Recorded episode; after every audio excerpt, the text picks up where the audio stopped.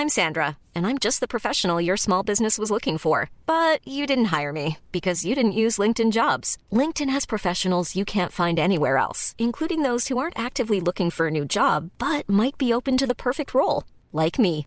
In a given month, over 70% of LinkedIn users don't visit other leading job sites. So if you're not looking on LinkedIn, you'll miss out on great candidates like Sandra. Start hiring professionals like a professional. Post your free job on linkedin.com/people today.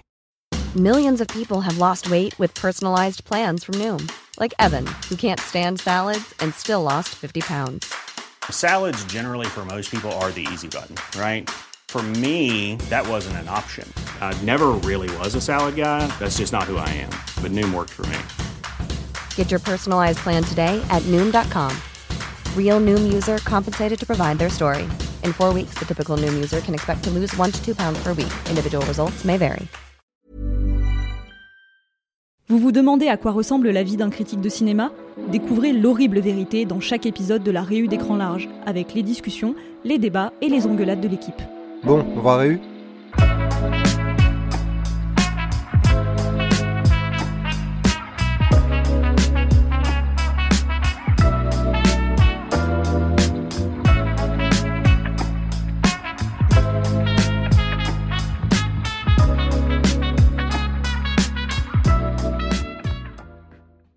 Alors une semaine après Déborah et Mathieu, on va reprendre notre débat interminable sur Jigsaw et notamment John Kramer. Alors on avait survolé, hein, rappelez-vous, les 10 films de la saga Saw en une heure express, qui est déjà putain, un sacré, un sacré gros morceau.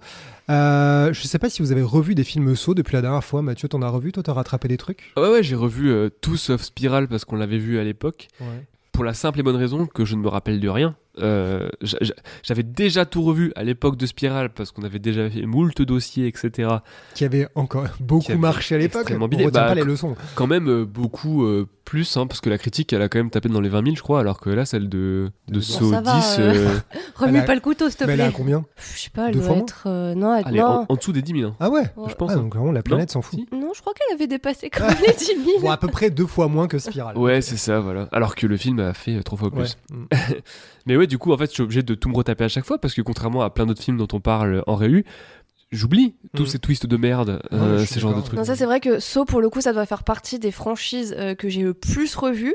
Et euh, là quand j'avais dit ouais ouais je fais la chronologie il y a aucun souci et tout j'ai commencé puis d'un coup je me suis posé une question puis deux et puis attends non mais ça c'était dans quel film déjà? Et du coup je me suis dit bon allez pour préparer la réu je vais tout regarder et je me suis fait des nœuds au cerveau du coup. Non mais c'est terrible parce que je les ai revus aussi, euh, mais en l'espace d'une semaine, je les confondais. Et encore aujourd'hui, quand tu me dis, oui, dans Saw 7, il y a ça, je dis, attends, dans Saw 7, c'est qui le héros? Qu'est-ce qui se passe quoi?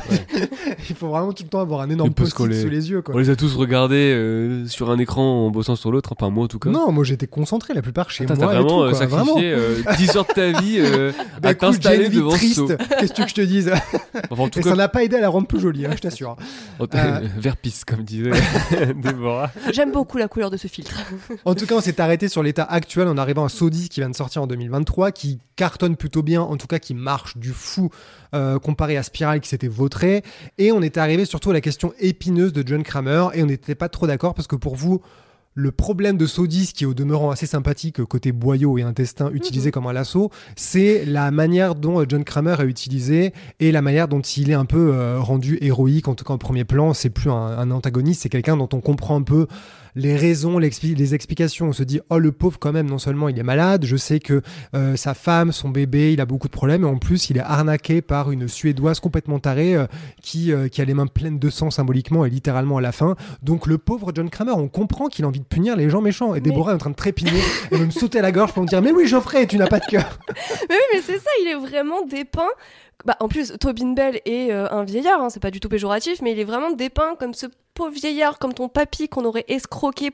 Et il y a vraiment ce côté euh, victimisation de John Kramer que, que je trouve dégueulasse. Alors euh, oui, effectivement, le pauvre dans sa vie, il a pas eu beaucoup de chance. hein. Euh, Sa femme, elle fait une fausse couche à cause d'un toxicomane.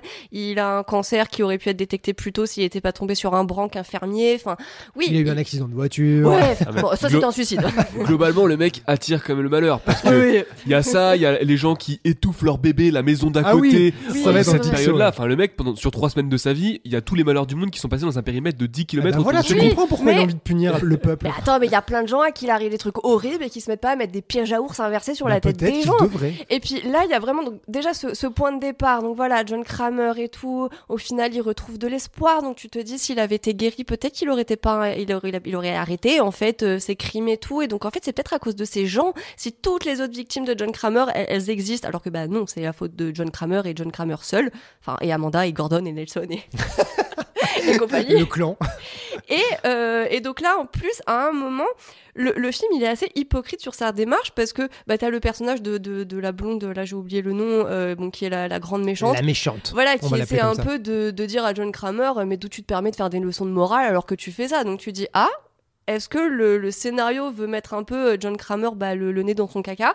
Non, pas du tout. C'était juste euh, balancé comme ça parce qu'au final, après, on se rend compte que elle, elle est bien pire et que au final, elle mérite ce qui arrive. Je veux dire, au final, euh, la gentille Gabriella, là, qui est le personnage euh, qui est fait pour que tu te prennes d'empathie pour lui, qui euh, au final a été sauvée par euh, John Kramer et elle sera plus une Après droguée. été cramé. ouais. Et après, au final, c'est la blonde qui lui euh, torpille ses chances de survie et qui lui brise la nuque et tout. Enfin, c'est tellement gros dans l'écriture. Bon, il y a le gosse, on en avait parlé euh, avant, qui est torturé et John qui est là, genre non, je vais pas laisser ce gosse souffrir et tout. Alors que, Mais justement, tu trouves pas que c'est intéressant que dans ce film, ils te mettent euh, dans, dans la face cette image absolument ridicule et grotesque d'un enfant sauvé par euh, le tueur complètement taré et euh, le fait que la méchante lui dise mais euh, tu te fous de ma gueule, le fait qu'il place ça dans le scénario pour te mettre dans la position de mais c'est du foutage de gueule ce film en fait, mais ça c'est pour moi, c'est quasiment intentionnel. Et si c'est pas intentionnel, c'est un accident que je trouve intéressant de mettre dans cette position, de Ouais, dire, mais je sais que ce mec est fou, et le film essaye de me le faire passer pour quelqu'un de gentil, et ça finit quasiment avec l'espèce de fantasme de lui qui sort avec euh,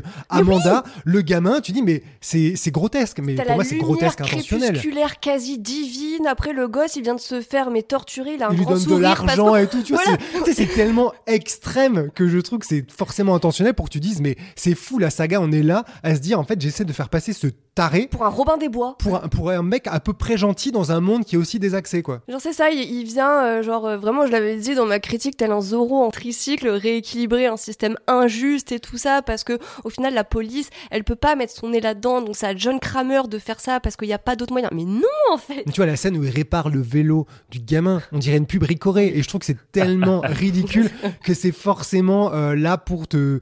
Alors, je, ne sais pas, je vais pas leur prêter des intentions absolument euh, euh, intellectuelles profondes aux gens qui ont écrit le film, mais peu importe si c'est intentionnel ou pas, le fait est qu'à l'arrivée, quand tu vois le film, c'est tellement ridicule et grotesque que je me dis, c'est marrant parce que ça te met dans cette position de débat de. Mais en fait, ce mec est fou. Bah oui, il est fou. Mais le film, dans cette espèce de, de boussole complètement pétée de euh, les gens sont méchants, lui il est méchant, mais il est moins méchant parce qu'il essaie de rendre justice et il répète pendant toute la saga. Mais moi, je tue pas les gens. Oui, je l'ai alors, juste dans des situations où ils sont obligés de faire les trucs. Tu dis, mais en fait, il, mais si, il tue les gens. C'est, il utilise des moyens directs ou parfois très directs. Bah oui. mais, euh, mais depuis le début de la saga, on essaie de te faire croire à cette mauvaise blague, je trouve. Non, mais alors moi c'est là où vraiment je suis pas d'accord, c'est que dès le premier film, euh, il a ce truc de dire euh, moi je suis pas un tueur et en gros je laisse une chance de survie aux gens. Euh, le, le compagnon de cellule d'Amanda euh, qui se fait ouvrir le bide, lui, il a eu zéro chance de s'en sortir. C'est un participant euh, collatéral. Enfin, il n'a pas participé Exactement, c'est à une ce blague jeu. depuis le début. Il a égorgé un flic.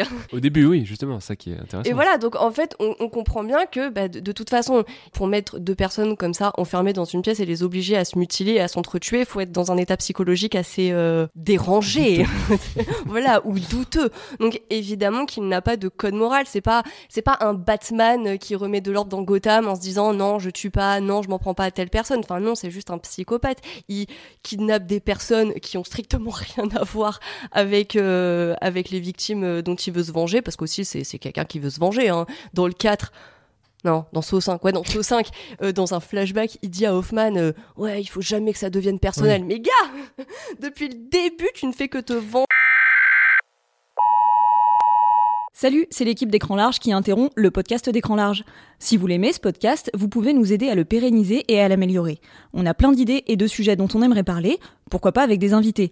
Tout ça, ça réclame des ressources qui nous serviront à mieux nous organiser et à nous équiper. C'est pour cette raison qu'on a lancé une campagne de financement participatif sur Ulule. Pour nous soutenir, tapez Ulule Écran Large sur Google et participez à l'avenir de ce podcast.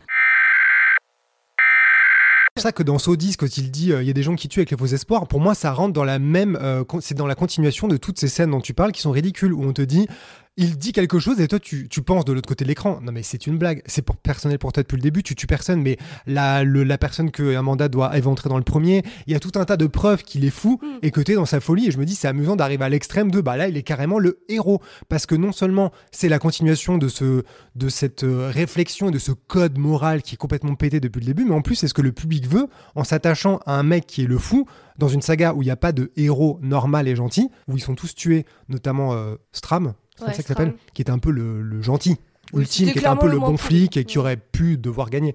Et euh, en fait, les gens ne veulent pas de ça, ils veulent du méchant. Du coup, on leur donne à l'extrême Mm. cette position inconfortable, mais dans laquelle ils n'ont pas l'air d'être gênés, de le mettre au premier plan, d'en faire le héros, la victime, en, en- en décalant absolument tout à un niveau que je trouve complètement grotesque, effectivement. Bah, Autant, c'est vrai qu'au début, euh, sur les, vraiment les premiers films, euh, moi j'avais absolument jamais l'impression que ce soit au niveau du montage de l'écriture ou de la réalisation qu'on essayait de me dire que au final ce qu'il fait c'est un peu bien. John Kramer même si dans le 2 il, est avec les, les gens dans la maison sont pas des personnes très recommandables mais toujours est-il que là il n'y a pas ce, cet effet de contraste dans l'écriture du des personnages vraiment très très horribles au point où on va presque toucher le point Godwin qui a eu bah en fait plus tard il y a carrément eu des skinheads qui ont été euh, torturés. Et c'est dans euh, le 7 voilà. Euh, j'étais un, un petit peu passée à côté de cette scène mais il y a un moment c'est un flashback c'est un JT d'une d'une victime de, de Jigsaw. On n'a pas vu son piège on l'a jamais vu qui dit juste que en fait euh, elle se sent en fait un peu reconnaissante et tout machin. Et tu dis mais qu'est-ce mais de Ça quoi m'a choqué aussi et en plus, il y a, il y a en contraste euh, le, la survivante euh, de Saucisse, tu sais, celle qui a dû Oui, couper le bras. super Qui, énervé. Elle, ouais, qui ouais. est super énervée. C'est normal, dit, quoi. Bah ouais, bah non, mais, mais, mais reconnaissante de quoi? Mais euh, non, c'est Oui, juste quand un elle vient dans le cercle de parole et qu'elle s'énerve Oui. en disant mais il y a aucune raison de remercier ou d'être heureuse, j'ai perdu un putain de bras. Donc, voilà, ce qui a changé dans ma vie maintenant, c'est les places handicapées sur le Oui. supermarché et tout ça. Et bah oui, effectivement. Et dans le film encore d'avant, quand t'avais Hoffman qui euh, venait la voir dans son lit d'hôpital et qui lui disait, bah au final, vous avez retenu la leçon et qu'elle s'énerve en mode, mais quelle Mm. leçon? Là déjà on sentait que le, le- le- la saga elle patinait un peu et que t'es en mode ouais non tu peux pas trop faire dire à une meuf euh, qu'en fait elle est reconnaissante. Enfin quand c'était Amanda ça allait parce que tu comprenais très vite que bah elle était complètement déglinguée elle aussi et puis que c'était une psychopathe en puissance.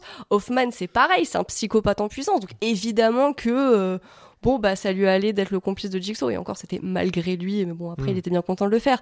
Mais on nous a toujours montré que la façon de faire de Jigsaw n'entraînait que euh, du mal et des psychopathes dans son sillage.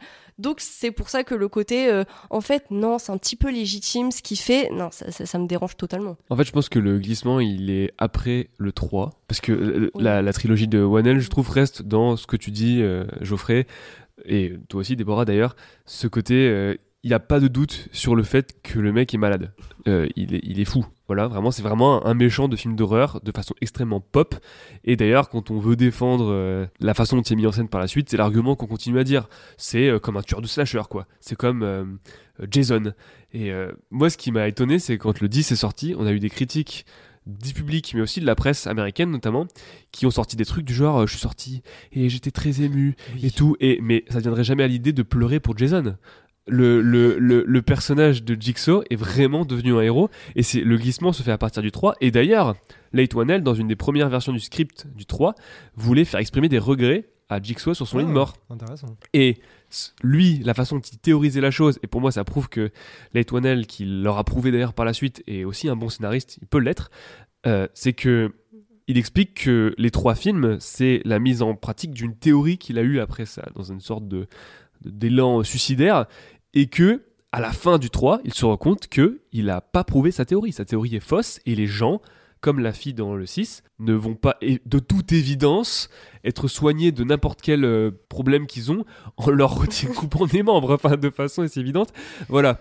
Or, à, à partir des suites, je trouve qu'il y a un glissement euh, sur. euh, bah, en fait, c'est la force des choses. C'est comme tu le dis, vu que c'est une saga qui est obligée de se, se baser sur la personnalité de Tobin Bell, etc. Forcément, on finit par euh, tenir un peu pour lui, un peu comme on tiendrait pour euh, Jason Mhm. à ceci près que la saga So revendique des questions sociales.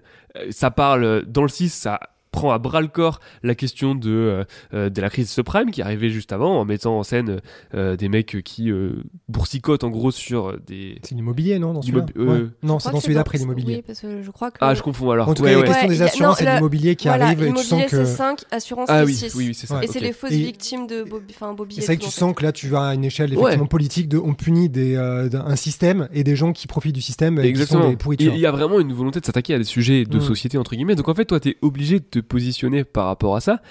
Et euh, évidemment que personne euh, va, euh, en regardant Saw, préconiser de torturer des gens pour... Enfin, ça reste débile. Les films assument toujours une- un truc un peu pop. Donc en soi, on pourrait toujours un peu les défendre par rapport à ça. Mais pop, ça veut pas dire qu'on réfléchit pas. hein. Mm. Et euh, dans le... Tu veux dire qu'il faut pas déposer le cerveau à l'entrée, je crois. Voilà, c'est ça. Non mais c'est ça, tu vois, c'est l'argument. Mm. Avec Euh, So, c'est encore plus dangereux Ce qui vraiment. de fonctionne avec une saga de slasher un peu débile. Et là, c'est vrai que ça devient un peu dangereux parce que, évidemment, que personne ne cautionne la torture. Par contre, et je pense que c'est vrai, ça s'inscrit quand même dans un mouvement un peu réac du cinéma d'horreur actuel, de- qui peut, euh, qui est pas toujours le cas, mais qui arrive.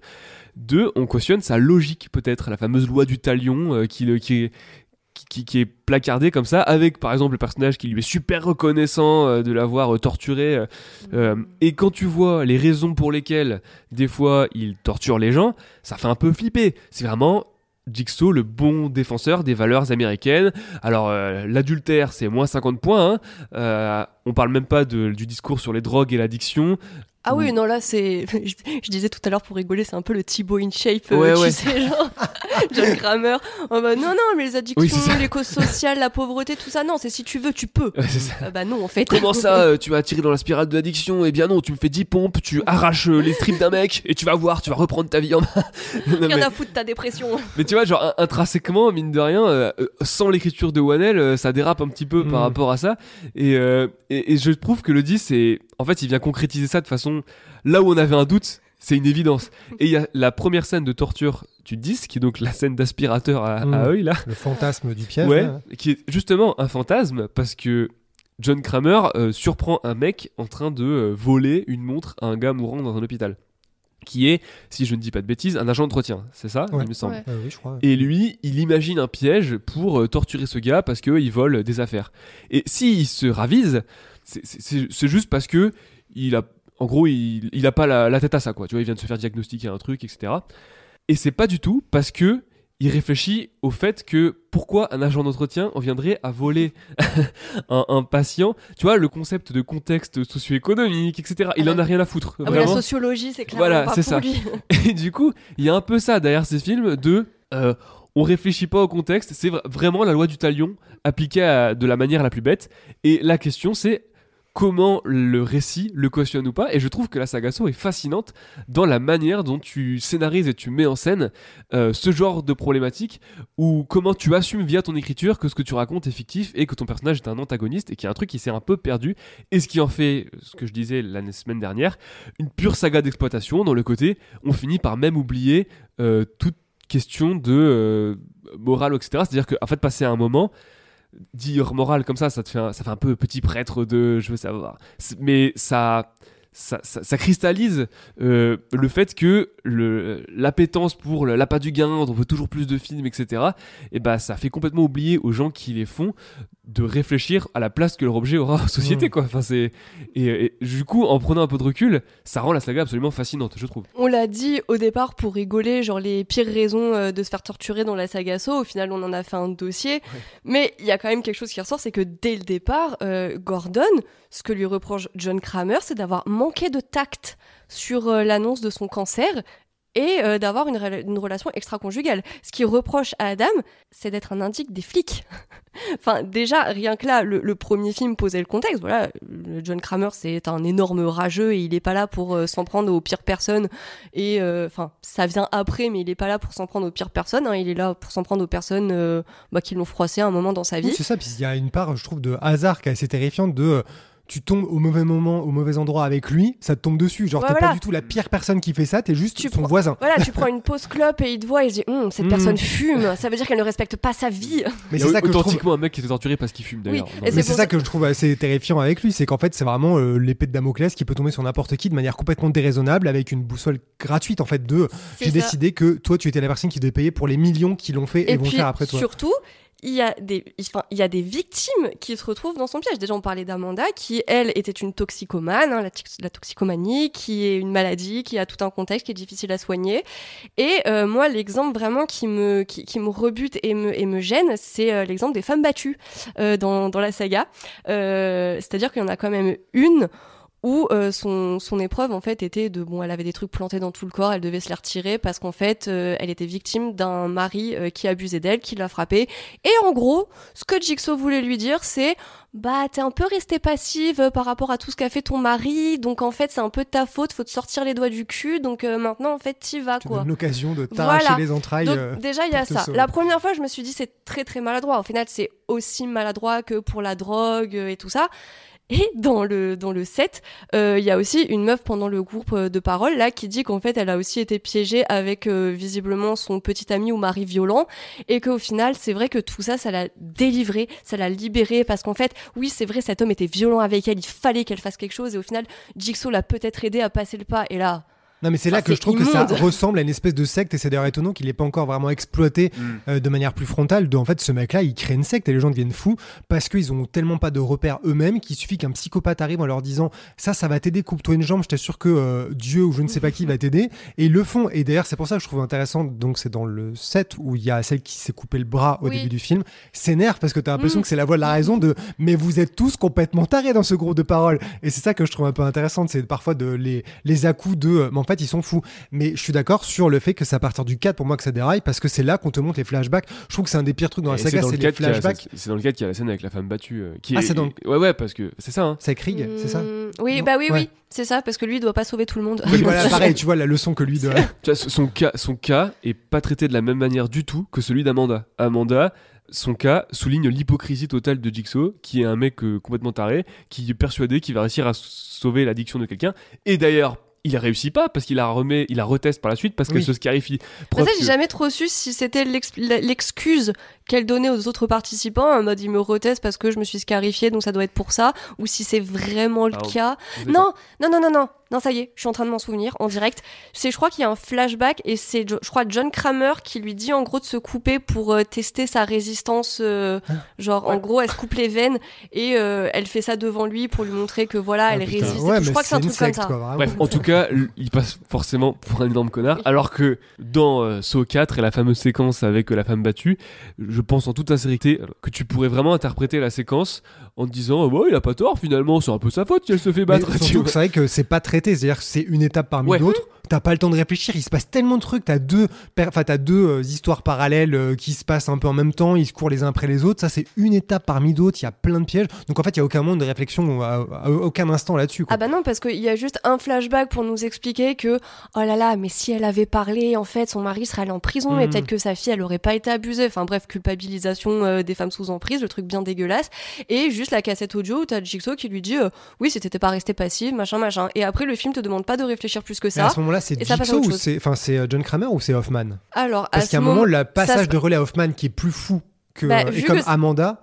Vu que ça se passe en même temps, normalement, c'est encore les pièges de Jigsaw. Ok. C'est certainement Hoffman et Amanda qui, qui l'ont aidé parce qu'il était trop faible et tout ça, mais c'était encore le cerveau de l'opération. Parce que là, à un moment, il, il t'explique aussi que euh, John Kramer juge la manière dont les autres appliquent son code moral en disant vous ne leur donnez pas une option, vous abusez. Tu comprends qu'Hoffman, c'est la version euh, pire de John Kramer. Parce Oui, qu'il mais- fait, on, te, on te montre, en tout cas, on veut te faire comprendre qu'il est pire que lui, qui fait Oui, les ou même Amanda, où tu comprends que après, Oui, Amanda, euh, comme celui qui est dans la salle issue, de classe et tout. Justement, euh, je Alison trouve que... Kerry, elle la tue directement, elle a pas d'échappatoire. la Oui, voilà. euh. Enfin, si, euh, enfin, en gros, elle passe l'épreuve, mais ça change rien. Oui, c'est ça. En fait, il y a pas d'option. C'est que tu peux pas sortir Oui. comme la pièce euh, de- dans l'école là où le mec il se prend, il se fait couper avec euh, la oui, bah, là. bah oui, mais ça c'est parce que oui, c'était Hoffman qui a buté le meurtrier de sa sœur Oui, en se faisant passer pour John Kramer. parce qu'il prend les choses trop personnellement.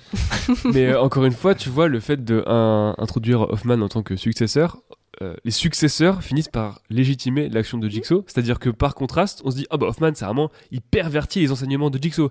Du coup, ça veut dire que les enseignements de Jigsaw à la base, ils sont, comment dire, euh, justes. Oui, oui. Tu vois Bon, alors, moi, je vois ça au, comme la spirale de la violence qui, comme tu le disais, je crois, Déborah, euh, ça ne soigne rien, ça ne fait que surenchérir. Et en fait, à chaque fois, ça va devenir de pire en pire. Et la preuve, c'est qu'en pensant aider les gens, en fait, il leur donne une fausse solution qui les rend encore plus fous en leur faisant croire qu'ils ont trouvé une solution, explication à leur mal-être ou leur maladie. Et du coup, en fait, à chaque fois, il crée un monstre qui crée un Mhm. monstre qui crée un monstre. Et tu vois qu'en fait, ça crée un super monstre d'une galaxie, une, une espèce de dynastie de fous furieux, quoi. Ouais, Ouais, c'est pour ça que ouais. dans le 4, c'est vrai que c'était assez maladroit de prendre des personnes genre vraiment horribles, genre une proxénète euh, qui abuse des femmes, un violeur, bon, qui est présenté comme un voyeur, mais bon, un violeur, posons les termes, euh, où là, bah, c'est presque pervers parce que c'est à chaque fois c'est le point où on te prend le, le- le personnage le plus abject tu sais c'est- la fameuse peine de mort euh, non mais oui mais il y a les pédophiles tueurs d'enfants et tout ça tout ça et là on te prend genre ce personnage abject Mm. Et t'en es presque à, à te dire oh c'est presque gentil en Bah fait ouais, son truc Ça alterne parce que... entre des trucs euh, effectivement très extrêmes et d'autres, tu fais, mais quel est le sens? Et en plus, lui, il est effectivement montré comme un dégueulasse dans Horrible. une pièce Tu horrible. Tu te dis, mais vraiment, euh, tu dis, bah, il y a rien qui peut raccrocher à l'humanité de cette personne. En fait, Donc- c'est vraiment fait pour. Donc là, c'est vraiment genre, c'est c'est pas un point Godwin, mais presque. Je sais pas s'il existe un point Godwin des violeurs ou pédophiles ou ce genre Eh bien, de on peut truc. l'établir dès aujourd'hui, si tu veux. Ça devient le point Lechner désormais. Je voulais pas donner mon nom à ça dans l'histoire. Allez, on lance ça sur Twitter. Mais euh, voilà, où c'est vraiment le personnage abject qui, oui, là, justifie euh, et légitime euh, les, les actions de, de Jigsaw. Mais bon, après, euh, comme on dit, c'est bancal depuis le début parce que là, si effectivement c'est lui qui a mis au point euh, les jeux là sur euh, Umbrella Health, donc euh, les assureurs, euh, bah, t'as quand même des étapes où bah, la plupart des gens sont innocents et crèvent. D'un côté, t'as la, la réceptionniste ou la secrétaire, je Ah bah sais quand il pas. a l'épreuve où qui il doit tuer euh, le, Oui. Le, le mec ou la femme qui a là, genre 40-50 ans une famille et que elle, qui il- est lui il est jeune et il est seul. Et t'as les photos qui montrent regarde il est sur un banc seul. On dirait le même de, de, De Ben Affleck là tu sais. Ah ou de Keanu Reeves là, c'est genre il, genre il, il a pas d'enfant il a pas de femme donc il a pas de raison de vivre. Euh, bah en fait peut-être que si. Tu sais, je me dis putain, mais ce serait moi en fait à sa place en fait. J'ai pas d'enfant. suis sait que c'est des victimes collatérales. Le mec il a rien demandé quoi à part peut-être qu'il est dans le cercle social et professionnel de quelqu'un qui est jugé Ouais. par Dixo. Donc en fait c'est ça sa Voilà, donc en fait, fallait pas bosser dans cette entreprise, c'est ça un peu. Ouais, c'est ça, il bosse pour une entreprise méchante. Encore une fois, tu retires tout le contexte social, c'est-à-dire que peut-être que le gars il est pas le choix, tu vois, mais bon, euh, ça on saura jamais quoi. Bon, et comme on parle de Jigsaw, il faut qu'on parle aussi des personnages qui sont pas Jigsaw. C'est ça aussi, le truc qui définit la saga, c'est que il n'y a pas de personnage positif qui reste longtemps, en tout cas. C'est que très rapidement, les gens y meurent. Euh, au mieux, t'as euh, Stram qui reste quoi? 3, 2, 3 épisodes? Alors, Stram, il reste pour le 4. Non, pour le 3, le 4, et il meurt, et il meurt dans le. Il meurt dans le 5. Il Il meurt dans le 5. Il meurt à la fin du 5. Voilà. Ouais, il meurt à la fin du 5 parce que le 5, c'est sa chasse avec Hoffman, justement. euh. Et je crois qu'ils avaient à un moment euh, imaginé une version où euh, il allait pas mourir et ils ont fini par le tuer en Ah bah, disant. vaut bah, mieux parce que sa mort était super drôle en plus. hein. Certes, mais du coup, c'est vraiment anéantir, enfin pulvériser littéralement euh, le, le- un peu le, le- le vecteur du positif, le Ouais, le, le justicier. seul vrai réel. gentil de la saga. Voilà. Et euh, éventuellement, tu avais aussi le personnage de euh, Alison Kerry, euh, incarnée par Dina Meyer, qui est l'actrice de Starship Troopers, quand même, on peut le dire, euh, mais qui était un peu potentiellement celle qui est restée en flic, qui était un peu en arrière-plan et qui est un peu arrivée au premier plan. Il y avait Rig aussi. petit. Ouais, mais lui, il est parvenu après le 4. mais Il meurt donc. C'est Ah, il meurt à la fin, c'est vrai. Eh oui. Mais c'est tellement de bordel à la fin du 4 que j'ai oublié qu'il meurt Bah tiens, on parle de victimes euh, collatérales, mais dès le premier, t'as le Zep là, euh, j'oublie toujours le nom de cet acteur, Ah mais oui, la- Ben dans oui, Lost, oui. qui on te dit quand même Ah, c'est que, ça, c'est Ben son prénom dans Lost, nom de famille. mais on te dit quand même que le gars, il est sympa, c'est un aide-soignant qui est sympa, genre euh, qui s'est pris d'affection pour John et tout, et au final, il se retrouve pris au piège. Donc lui aussi, genre c'est c'est un bon gars qui se retrouve dans un de ses pièges. Fun fact, il y a une partie de la saga qui explique ça, parce que du coup, pour être complétiste, vous me connaissez, j'ai lu le comic préquel de Saw 2 Ça existe. qui a été, qui a été écrit pour euh, euh, promouvoir la sortie de DVD, il me semble, qui est euh, esthétiquement atroce. Vraiment, j'ai perdu euh, 5 sur 10 à chaque œil. C'était peut-être un piège finalement. Mais dedans, du coup, ils expliquent. Alors, du coup, ça a fait plein d'incohérences avec le reste de la saga. Je sais pas si c'est canon entre guillemets, mais vu que c'est Je peux le donner à Déborah pour qu'elle son article qu'elle pète un l'incorporer dedans. Parce que dedans, il se marie pas avec Jill, mais elle, elle part parce que lui, il veut, tr- elle veut s'engager et que lui, il veut rester indépendant, tu vois. Et euh, bref, Mhm, du coup, dedans, on, a, on apprend qu'en fait, il a discuté pas mal avec euh, ce Zep et que le Zep en question ambitionnait de prendre la place de médecin. Et que Et alors, c'est bien, il a des Jigsaw voit- ambitions, perspectives de Jigsaw, carrière. voilà. que- Jigsaw euh, voit euh, une ambition déplacée là-dedans. Et T'as pas le droit d'avoir d'ambition. T'as pas le droit de fumer, t'as pas le droit de tromper Non, ta non. femme. Il y, a- il y a quand même un mec qui se fait torturer parce que, je cite, il veut sauver tout le monde. Oui, c'est vrai. euh, Alors Ça, que L'altruisme, c'est aussi un beau défaut. Et c'est justifié par sa femme qui lui dit Écoute, chérie, consacre plus de temps à nous, arrête d'essayer de sauver tout le monde. Et vrai. elle part. C'est- Mais tu sais, le, le traitement des, des femmes, dans le sens les épouses, dans la saga, c'est toujours la meuf qui vient pour justifier le fait qu'il se fasse torturer. Genre, oh, en plus, tu me trompes et tu négliges tes enfants.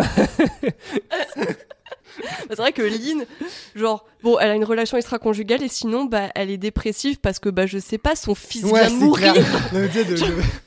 Genre, avec John Kramer, t'as genre un jour pour faire ton deuil et après, euh, tu t'y remets, quoi. Après, il faut cramer toutes les peluches. C'est bon, on passe à autre chose. Oh oui, c'est vrai, ça, t'as même pas le droit de garder un souvenir de ton enfant mort. C'est Parce que horrible. donc, dans les personnages qui sont censés être gentils, on, bah, Gordon potentiellement aurait pu ne pas être si méchant que ça, comme on disait. Peut-être. Bah, déjà, euh, c'est vrai que je, je me demandais un petit peu ce qu'il était devenu, mais bon, je me suis juste dit, bah, il est mort, quoi. Enfin, il s'est vidé de son tu, tu sang. te dis, il est euh, en train de, de pourrir dans un couloir, euh. quoi. Ouais, voilà, et au final, il a jamais pu rejoindre sa famille. De toute façon, sa famille, on nous, on nous donne jamais de nouvelles d'elle. Et, Ouais. euh, et c'est pour ça que je trouve ça tellement caricatural. Bah, déjà, quand tu le vois, euh, c'est la scène d'introduction, enfin la scène Oui, d'ouverture de Pour te Saucette. rappeler qui, oui. Voilà, pour te rappeler que déjà, hey, ceci vous est arrivé. Vous, vous vous souvenez? Bon, après, tu dis, allez, c'est le chapitre final, ils veulent boucler la boucle, du coup, machin, machin. Et bah, dès sa première apparition, t'es en mode, oh non, oh non, t'es pas. T'es pas tourné du côté de John Kramer quand même. Et bah si, évidemment, avec un jeu aussi caricatural, évidemment que c'est ça l'explication. L'acteur lui-même n'y croyait pas, parce que si tu vas voir le commentaire audio de So premier du nom, qui est assez marrant parce qu'à l'époque ils sont pas du tout conscients euh, Ouais. qu'ils vont faire euh, 10 films, euh, l'acteur, il, il- il- en fait il se moque du fait que le gars ne peut pas survivre. Hmm. Il dit non mais tu rigoles ou quoi? Il a la jambe coupée, il va faire 10 mètres, il va crever. Une infection, n'importe quoi. voilà c'est ça. Non, en fait, il Scott euh, Harris l'appelait comme ça. Ce qui Ah prouve encore le- Ce qui prouve encore d'ailleurs le fait que le film a été écrit avec vraiment John Kramer en pur antagoniste, Ouais. qui dans tous les cas ne prévoit pas de plan de survie pour le gars qu'il prétend sauver. Ouais, ouais. D'ailleurs, j'ai une question là-dessus. Parce que euh, j'ai j'ai toujours pas trouvé la réponse. Mais on est d'accord que dans le 7, il y a une incohérence de malade qui est que on nous explique qu'en fait, depuis le départ, ça aurait été Gordon qui aurait fait chanter Hoffman. Tu sais, qu'il lui aurait envoyé les lettres en mode euh, oui, je sais ce que t'as fait, je sais qui t'es et tout machin. Alors que c'était censé se passer avant So 1. Donc, avant que Gordon. Tu, je- tu me regardes. Qu'est-ce qui doit se passer avant soi Bah, le fait que Gordon envoie des lettres à Hoffman pour lui dire je sais ce que t'as fait à cette Baxter. Donc, le gars avec. Ah non, pour moi, euh, ça se passait après, qu'il ait survécu et qu'il ait été sauvé par. euh, Bah oui, mais vu qu'on nous dit que C'est pour ça qu'après il que avec Hoffman les s'est passé. Ouais, mais vu qu'avec Hoffman ça s'est passé genre euh, bien avant, puisque c'est lui-même. Mathieu? Je comprends rien à ce qu'elle raconte. Puisque c'est Moi, quand elle commence à parler de chronologie, mon cerveau il se met en pause. Ok, Et je fais oui, oui, oui, oui, oh oui. allez, on va dire que j'ai raison, il y a une incohérence. On va voilà. dire qu'il y a sûrement des incohérences dans cette saga si tu veux être rassuré à ce niveau-là. Et c'est vrai que ça, par contre, c'est une question qui a jamais été creusée. Genre, pourquoi les, les, les personnages qui ont été victimes deviennent des complices? Bon, allez, ça a été vite, Syndrome de vite, Stockholm, vite voilà. fait avec Amanda. le mais mal sinon- qui se répand, le, la folie engendre la folie, du coup tout le monde devient taré en rentrant dans cette secte. En Ah fait, oui, bien sûr. sauvé. Moi, il y euh, a quelqu'un qui me, qui me force à me couper la jambe. Après, derrière, euh, je vais me ranger avec lui. C'est tout à fait normal. T'as deux options. Soit tu deviens comme la meuf euh, qui pète un câble dans le, dans le cercle de parole en disant la vérité, genre mais pas du tout, ça m'aide pas.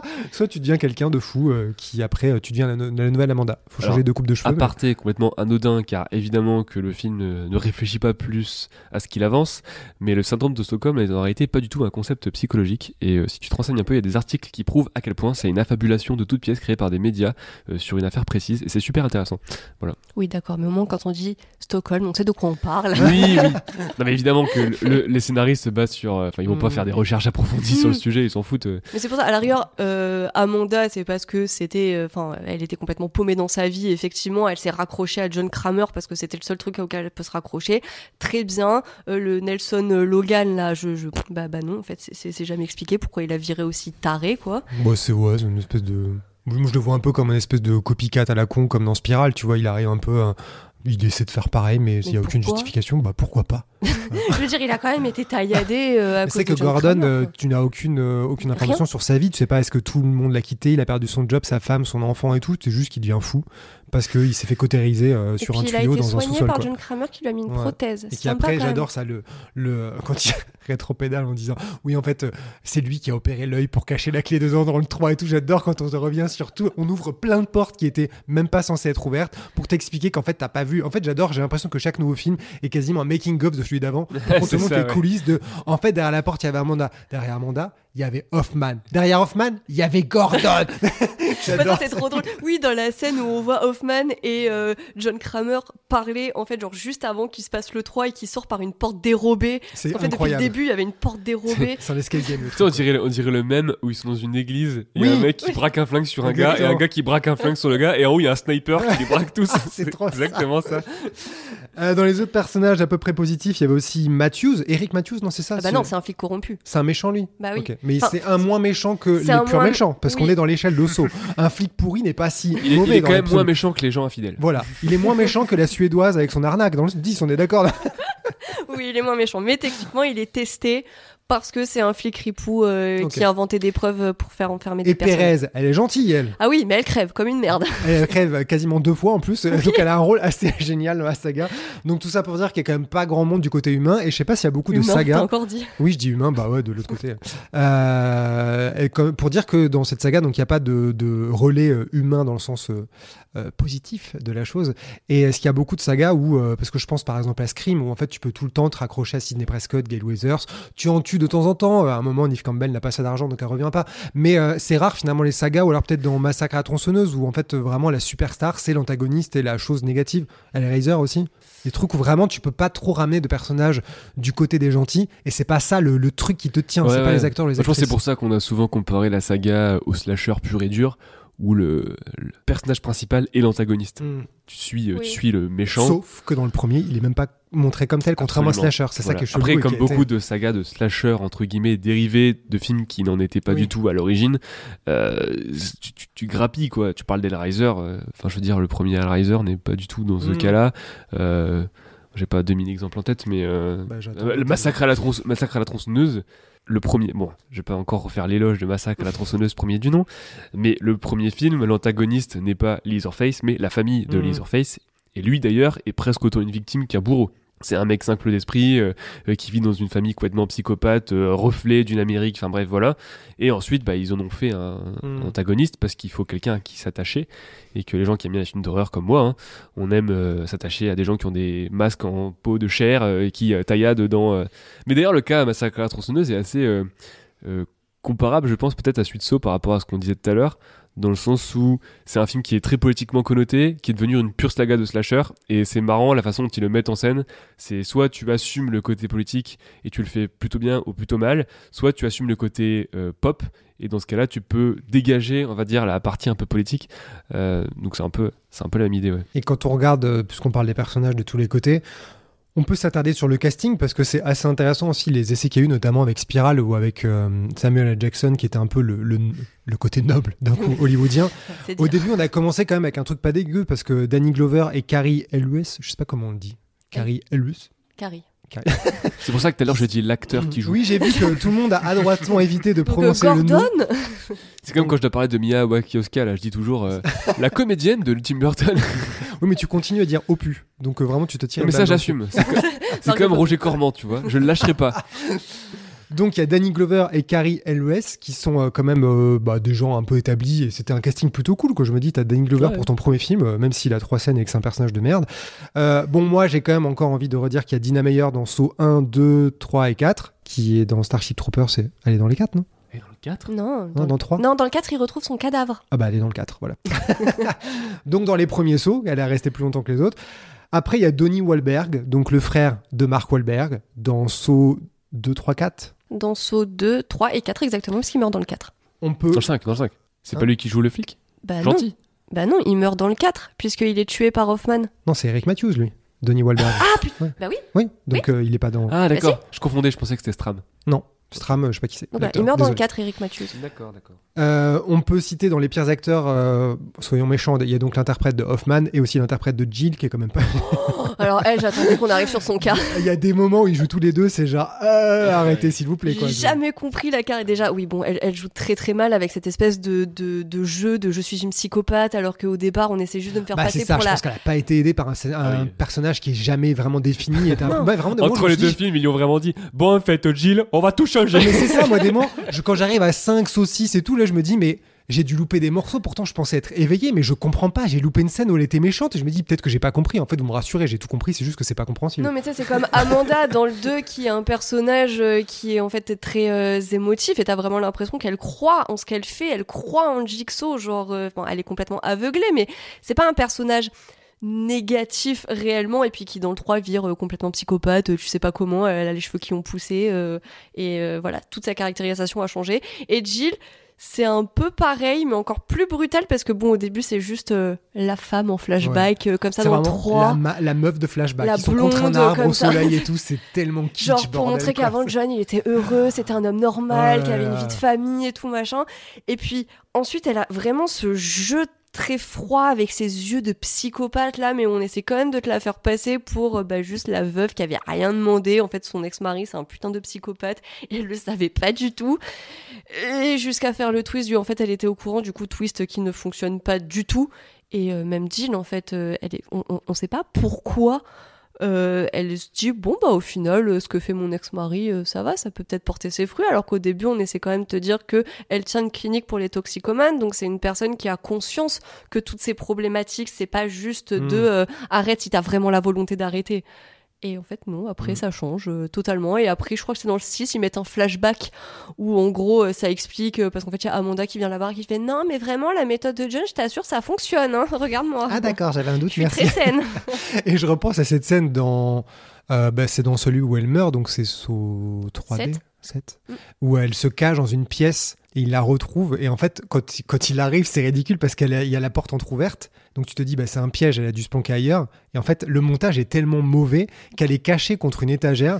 Et tu te dis, au moment où il arrive à côté et qu'il la voit, t'as l'impression qu'elle est pas cachée à cet endroit-là. Et en fait, si, elle est sous ses yeux. Et tu te dis, mais pourquoi tu t'es planqué là? T'es complètement débile. Lui vient de tuer le commissariat en entier. Il l'a retrouvé à l'autre bout du monde. Et elle, elle ouvre une porte sans la fermer. Et elle se cache derrière une commode à gauche. Elle se dit, sur un malentendu, ça devrait aller quoi.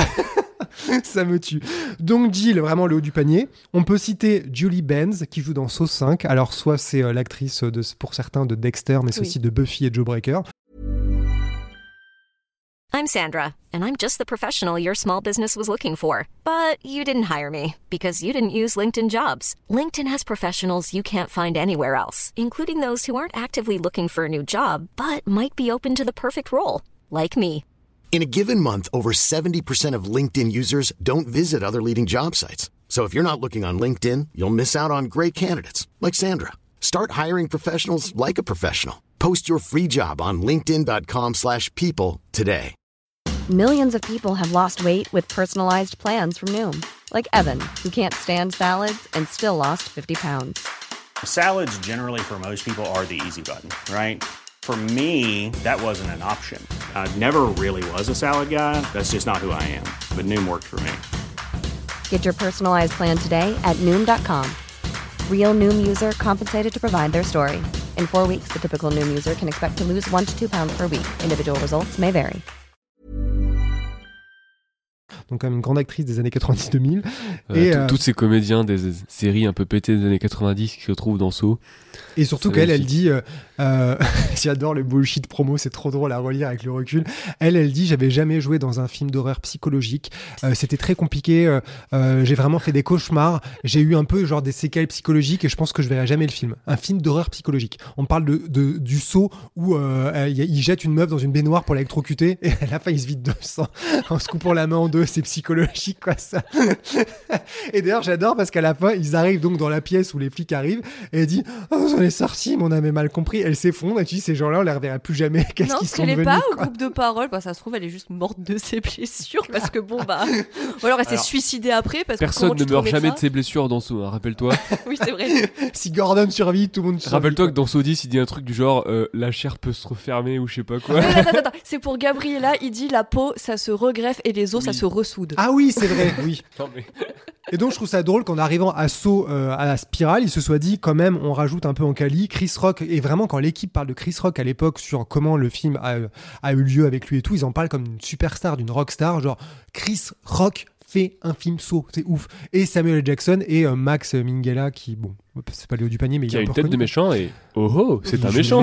Mais c'est marrant de se dire que donc Spiral, ils ont essayé un peu de, de relever un peu le niveau à, à- à tous les étages en disant on fait un film qui ressemble à un vrai film, enfin un truc qui ressemble à Seven, version cheapos. On met des acteurs qui sont un peu reconnus. Et sur Saw 10, qu'est-ce qu'ils font? Ils ramènent euh, Tobin Bell, ils ramènent euh, Shawnee Smith. Et euh, bon, l'actrice qui joue la méchante, je trouve qu'elle est assez cool. Tu l'as vu dans quoi toi Ouais, c'est dans Ragnarok, la série Ah. Netflix. Donc de qualité aussi. Ouais, elle jouait déjà une méchante euh, très monolithique. Ok. Donc voilà, le casting, je trouve que c'est un peu, tu sens un peu la courbe aussi de. Ah oui, il y a aussi l'actrice de 7 à la maison dans Saw 2. Ça, c'est génial. Oui, c'est vrai. joue le pire rôle qui meurt comme une merde dans un couloir. oui, tu dis oui. ah mais t'es morte? Bon bah salut. Oui, oui, oui, je me souviens. Et du coup, on sait pas ce qu'elle a fait, à part de la prison. Euh, moi, je me demandais, euh, parce que justement, c'était tout le truc. Genre, euh, c'est quand même un peu comme dans le Jigsaw, genre euh, des gens qui ont l'air bien sous tout rapport et qui en fait s'avèrent être des gros psychopathes, comme celle qui a étouffé son bébé, fait accuser son mari qui s'est ensuite suicidé en prison. J'adore. Horrible le du express quoi. Mais il y a pas mal d'acteurs euh, qui jouent dedans en mode euh, en fait on est fan de la saga. Alors bien sûr il y a Chris Rock euh, qui serait euh, de lui-même aller voir les prods je sais pas où pour leur dire Alors ils racontent qu'ils se sont vus par hasard à un mariage. oui c'est ça. ouais. C'est génial. Ça, Pour leur dire, euh, comment, so- comment Spiral a eu lieu, comment cette merde a eu lieu grâce à un mariage quelque part? Comme quoi, Voilà qui leur aurait dit euh, j'adore saut. On peut pas en faire un saut s'il vous plaît? Euh, avec moi dans le premier voilà. rôle, s'il vous plaît. Mais il y a aussi Chester Bennington, chanteur de Oui. Linkin Park, euh, qui joue dans la scène du garage du set qui est hyper gore et qui a probablement une des morts les plus trash de la saga parce qu'il doit s'arracher la peau du Mhm. dos euh, Mm. pour aller chercher une Bah, c'est surtout la réaction en chaîne qui est quand même assez ludique. Enfin, Ouais, je sais ouais. pas si ludique est vraiment le mot. Si, c'est mais- ludique, c'est- je pense que c'est avec l'autre, il se fait écraser la gueule avec la bien roue cette et scène. Attends, retraçons. Donc lui, il est dans la voiture au siège conducteur et il doit tirer une manette en s'arrachant toute la peau du dos qui a collée à la glue. Parce que, parce que, attention, en fait, il est raciste. Du coup, s'il s'arrache la peau, il va comprendre qu'en dessous de la peau blanche, On a tous la même on couleur. a tous la couleur au fond. Bah, est-ce que tu peux dire que c'est faux? Blanc, si tu retires le N, ça fait black. Et sous la roue arrière, il y a sa copine Skinhead. Ouais. Derrière, attaché par les bras et, Et la mâchoire, il y a un mec. Ouais. Donc si Mec. il y a, il y a un mec y en de a la un bande aussi. et il y a un mec contre la porte du garage. Donc Voilà. Comme lui, il n'arrive pas à arrêter la voiture, la roue tombe, la voiture démarre, arrache la moitié du corps du mec, défonce Le- la le gueule de celui visage de- contre La visage de, la, de sa copine en tout, et écrasé, ouais. Ouais. La voiture tombe sur elle. Le mec derrière se fait arracher les bras et la, moitié, la mâchoire inférieure. Ouais. Ce qui est Il vraiment écrase- dégueulasse pour le coup. Ouais, c'est pas mal ça. Euh, le mec se fait enfoncer la gueule euh, par la voiture euh, quand elle passe à travers la, la, la porte du garage. Ouais. Et lui, comme il emboutit un truc, il passe à travers le pare-brise et donc sa peau, dans tous les cas, est arrachée. Donc on voit que dessous, euh, il est comme tout le monde. Mais du coup, je Mais- me demande, est-ce que ce gars a survécu? Non. Après, tu vois vraiment Bah, son. euh, après, tu Il y a dis, des gens qui survivent à des pires blessures dans la saga. Ouais, j'avoue, là, il a juste Ouais, mais là, la je peau crois que quand ils arrachée. viennent après sur les lieux du crime, tu vois qu'il est encore en position, quoi. Donc, je suis sûr sûr qu'ils ont fait une greffe de peau noire. Mais lui, pour le, pour le coup, je comprends euh, que quelqu'un se dit je veux jouer dans la saga Saw, mais je veux être tué. Ouais. Genre Sarah Michel Gellar dans Scream 2, tu dis bah, j'apparais, j'ai une scène, je me fais tuer, mais venir en tant que fan pour des scènes un peu nazes où t'es là pendant la moitié, c'est pas marquant. Bah. Jolie de- Benz, ouais. personne se souvient d'elle. De- Il y, a, il y a cinq victimes. on voit. Déborah fait. Bah, moi, sur le bras tranché euh, dans la longueur, pour Ouais, le mais coup, ils je m'en sont deux à le faire. D'ailleurs, je pensais qu'elle, elle était euh, méchante à ce moment-là. Je me souvenais plus. Je me suis dit, Bah, bah, je suis sûr qu'elle. Non, mais je pensais qu'elle se foutait de la gueule de l'autre et qu'elle faisait genre ah j'ai mal et que c'est lui qui se vidait de son sang à côté. Moi, c'est j'aurais un peu pensé à ce le qu'elle fait au début avant de se rendre compte que Ouais, ça va ça être la pas. merde et du coup elle se dit bah il faut que j'y aille quand même. Mais oui, euh, Bennington, euh, c'est presque comme l'histoire du mariage, mais pas vraiment, parce que c'est un des membres de son groupe qui était voisin d'un producteur. Ouais, Los Angeles, hein, c'est un J'espère petit qu'il a monde. pas étouffé son enfant. bon, comme on parle des pièges, on parlait de morale, parlons des meilleurs et des pires pièges, puisque c'est là évidemment le sujet principal. Donc on est tous d'accord pour dire que celui de la voiture est assez drôle. Ouais. C'est un des plus C'est le, côté réaction en chaîne qui est Ouais. très ludique. C'est- En fait, il est vraiment débile avec cette histoire de, de skinhead, donc Mm. c'est marrant. Oui. Et le, c'est vraiment gore. Le, l'arrachage de menton, euh, Moi, Quels a- sont les autres qui sont moi, il y bien a deux catégories vraiment que j'aime bien. J'aime bien La psychopathe qui a réfléchi. Tu vois, par exemple, dans Sodis, euh, la meuf qui doit s'amputer, qui doit faire elle-même le geste, il s'agit pas de mettre son bras quelque part pour qu'il se fasse écraser. Enfin, tu peux pas rester passif. Genre, t'es vraiment obligé de, de donner à fond pendant tout. De donner à fond.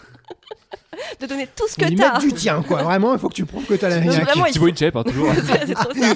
Genre, il, genre euh, il faut vraiment continuer. Donc ça, c'est vraiment le côté pervers.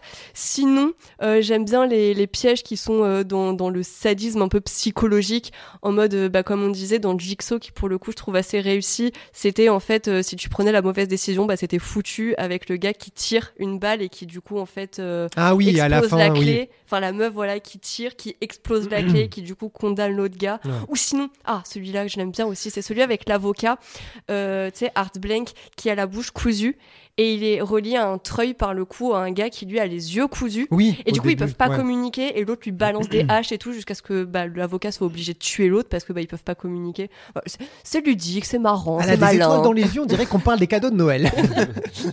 Et toi, Mathieu? Euh, à l'époque, euh, celui qui m'avait le plus marqué, je pense, c'est celui avec les bras qui tournent là, qui est adapté d'une torture médiévale. euh, d'ailleurs, je crois que trois, les- ça. Ouais. Ouais, je crois que euh, Boozman lui-même avait dit que en le concevant, il s'était dit, Pff, waouh, on allait loin là quand même. Mm.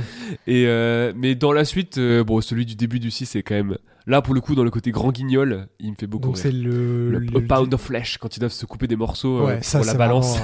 Il y, y a presque le côté humour quand la meuf elle réévalue, genre elle pose Ouais. le couteau Ouais. à un endroit puis Oui. après elle dit non un petit peu plus. en Celui-là fait. est vraiment vraiment drôle Mm. dans le sens euh, comique. Oui. Et euh, et il y en a deux qui me qui me qui me marquent plus maintenant, je pense. Il y en a un, c'est par pur euh, euh, qui est celui où ils doivent euh, remon- elle va remonter de sa gorge un truc qui est dans le fond de son l'hameçon dans sa gorge là. Eh ben c'est Bobby, c'est dans celui ouais. qui a. hein, ouais ça. voilà c'est ça qui doit tirer la Ouais. hameçon Et et, elle doit tout pas- sans qu'elle crie. c'est dans elle doit lequel pas le- crier, ouais. Et c'est dans quel saut celui-là? C'est c'est le dernier. 7. Ah, mais le 7 il est, il est gratiné. hein. Ouais, il est pas mal. Et il y a celui-là, et il y a un que je trouve assez amusant car très révélateur, qui est bah, le piège à loup inversé dans le 7, qu'ils font marcher sur Gilles. Mm. Et ça c'est amusant parce que le premier jouait sur la suggestion de tu t'imagines de ce qui va se passer avec ce piège à loup. Et dans le 7, ils se disent bah plus rien à foutre, de toute façon il y a plus de suggestion, il y a plus de subtilité, tout ce qu'on veut c'est de la tripaille, et ben on va montrer ce que ça fait. Et bordel de merde. Surtout que tu le vois à la fin du 6 quand Hoffman y échappe. Oui. Puisque tu te Ouais. dis, ah bah il va y passer. Ouais, et c'est il s'arrache un morceau de joue. euh, Bah, le fout dans une se- porte, bordel. D'abord il ça. se pète la main Ouais. pour pouvoir Ah, il se a- tu libérer. vois, lui, il a un niaque. Ça, Non, c'est bah, un- ça- c'est une bonne personne, tu vois. Ça c'est a- un battant ça. Il va créer son entreprise après. Ça, c'est un fan de Thibaut Inchep. Il sait comment la vie La fonctionne. douleur, c'est dans la tête. Et oui, en plus, c'est malin la façon dont il s'en sort en bloquant l'ouverture du Ah truc. non, mais un point euh. pour le. le- ah, mais clairement, il a mérité de survivre. Et puis après, il y a quand même cette scène très drôle dans 7 où t'as Jill qui fait un cauchemar comme quoi Hoffman Ah, la tue. Et il y a Dieu. cette réplique qui me tue. euh, oui, dans le fait de te tuer, ce qui me dérange le plus, c'est que je peux pas le faire deux fois. C'est vraiment Surtout marrant. cette scène, quand je oui. l'ai vue, j'avais oublié que c'était un rêve, euh, cauchemar fantasme pour le public visé. Et tu te dis, mais c'est quoi ce piège, cette espèce de train là avec la pointe et qui la coupe en quatre et Ouais. après t'as son sein qui tombe. Tu dis, mais c'est n'importe Et Il puis peut en pas lui tirer une balle dans la tête, quoi. Ouais, c'est pas possible. Puis en plus, elle est vraiment genre euh, entravée avec le mini short de pyjama. Ah la ouais, caméra, elle a des angles un peu chelous Ah de prise et dit. tout. euh, Ouais, ça me rappelle le, le piège dans bah, Saut 3 euh, où euh, il rentre dans le frigo et t'as la meuf attachée complètement à poil, te dit ok bah ils se sont dit quel est notre public et que veut-il? Allez on va lui donner assez rapidement. hein. Encore une fois, pur cinéma d'exploitation. Ah ouais, Franchement, c'est là, c'est. euh, c'est Même du- si le piège est quand même horrible, je trouvais. En plus, il joue voilà, avec les températures et tout. Encore une fois, c'est inventif. C'est ludique, c'est ludique. hein. Voilà, le- Ouais. l'eau très très froide sur la madame, sur une pièce très froide Et- qui congèle. Mais t'as pas parlé Déborah de ton piège préféré surtout quand tu manges le la, la marmite Non. de cochon. euh. Non, ça, je peux. Ah, Donc on est encore dans Saut 3 et c'est quoi C'est le Ah, juge. Attends, non, j'en parle, Elle va- ça elle va- remonte sérieux. Elle va vomir sur la table de Ouais, réunion. alors, alors, il, il pourrait vomir dans le film, mais il le fait pas d'ailleurs. J'étais déçu en le revoyant. euh, C'est vrai. Parce que tu vois, euh, je trouve que pour repartir sur d'autres films. Ça manque du de genre, réalisme hein, cette saga quand même. Ah. Mais un truc que j'ai toujours trouvé absolument atroce dans les hostels, hein, notamment, c'est le fait que les, les premières grosses scènes de torture, tu vois les mecs réagir physiquement euh, à la chose, et c'est là, c'est là que Eli Roth est plus dégueulasse encore que les films Twisted Pictures, c'est que tu vois le mec dégueuler de douleur, euh, se Mm. pisser dessus, enfin, c'est vraiment les fluides de partout, c'est la négation de la dignité humaine euh, au, au bout du bout. Alors tu peux trouver ça abject de montrer ça en salle, tu vois, mais le fait est que il allait au bout de son truc, quoi. Oui, parce que c'est toi, euh, Mathieu, qui disais pendant 10 que tu t'attendais à ce que quelqu'un m'en s'évanouisse pendant l'épreuve en te disant en fait il va perdre parce que physiquement il ne peut juste pas Oui. le faire. Bon, ça, c'est un truc que tu que tu tu- t'imagines voir dans beaucoup de films. Mais euh, en fait, c'est marrant parce qu'on les voyait en les sauts, tu passes ton temps à te mettre à leur place. Et je pense que dans 90% des cas, et je dois vraiment pas être le seul à le penser, Oui. moi, je ferais juste pff, bon, un coup de trombone dans la, la tempe plutôt que de m'arracher des morceaux de chair. Mm. Ça me va, hein. Moi, je. Ouais, moi aussi, je Mort, mort simple et rapide. Je me euh, laisserais mourir Je me laisserais aussi. crever, tu vois. Et il y a personne qui fait ça. Ils ont Ouais. jamais joué cette carte sur les dizaines et dizaines de pièges parce qu'on est vraiment encore dans cette logique de cinéma d'exploitation, d'exploitation, pardon, qui est que la, la configuration idéale d'un piège à la saut, et c'est le cas dans la plupart des pièges de saut, c'est que les personnages aillent au bout de leur torture, mais qui crèvent quand même. Oui, alors pour ça, que c'est- Parce qu'ils ont un peu trop réfléchi avant d'y aller. Parce qu'avant, ils ont trop hurlé. Bah, c'est ça qui est terrible dans 10, c'est que vraiment bah oui. ils sont à deux doigts, tu te dis la meuf elle s'est coupé la jambe, bravo à elle quand même. Et le dernier truc qu'elle doit faire, non mais euh, applaudissons, félicitations. elle se coupe pas la jambe à, au- à la, à la cheville, Ah elle ouais, se coupe la jambe à la hauteur de vraiment, cuisse, quoi.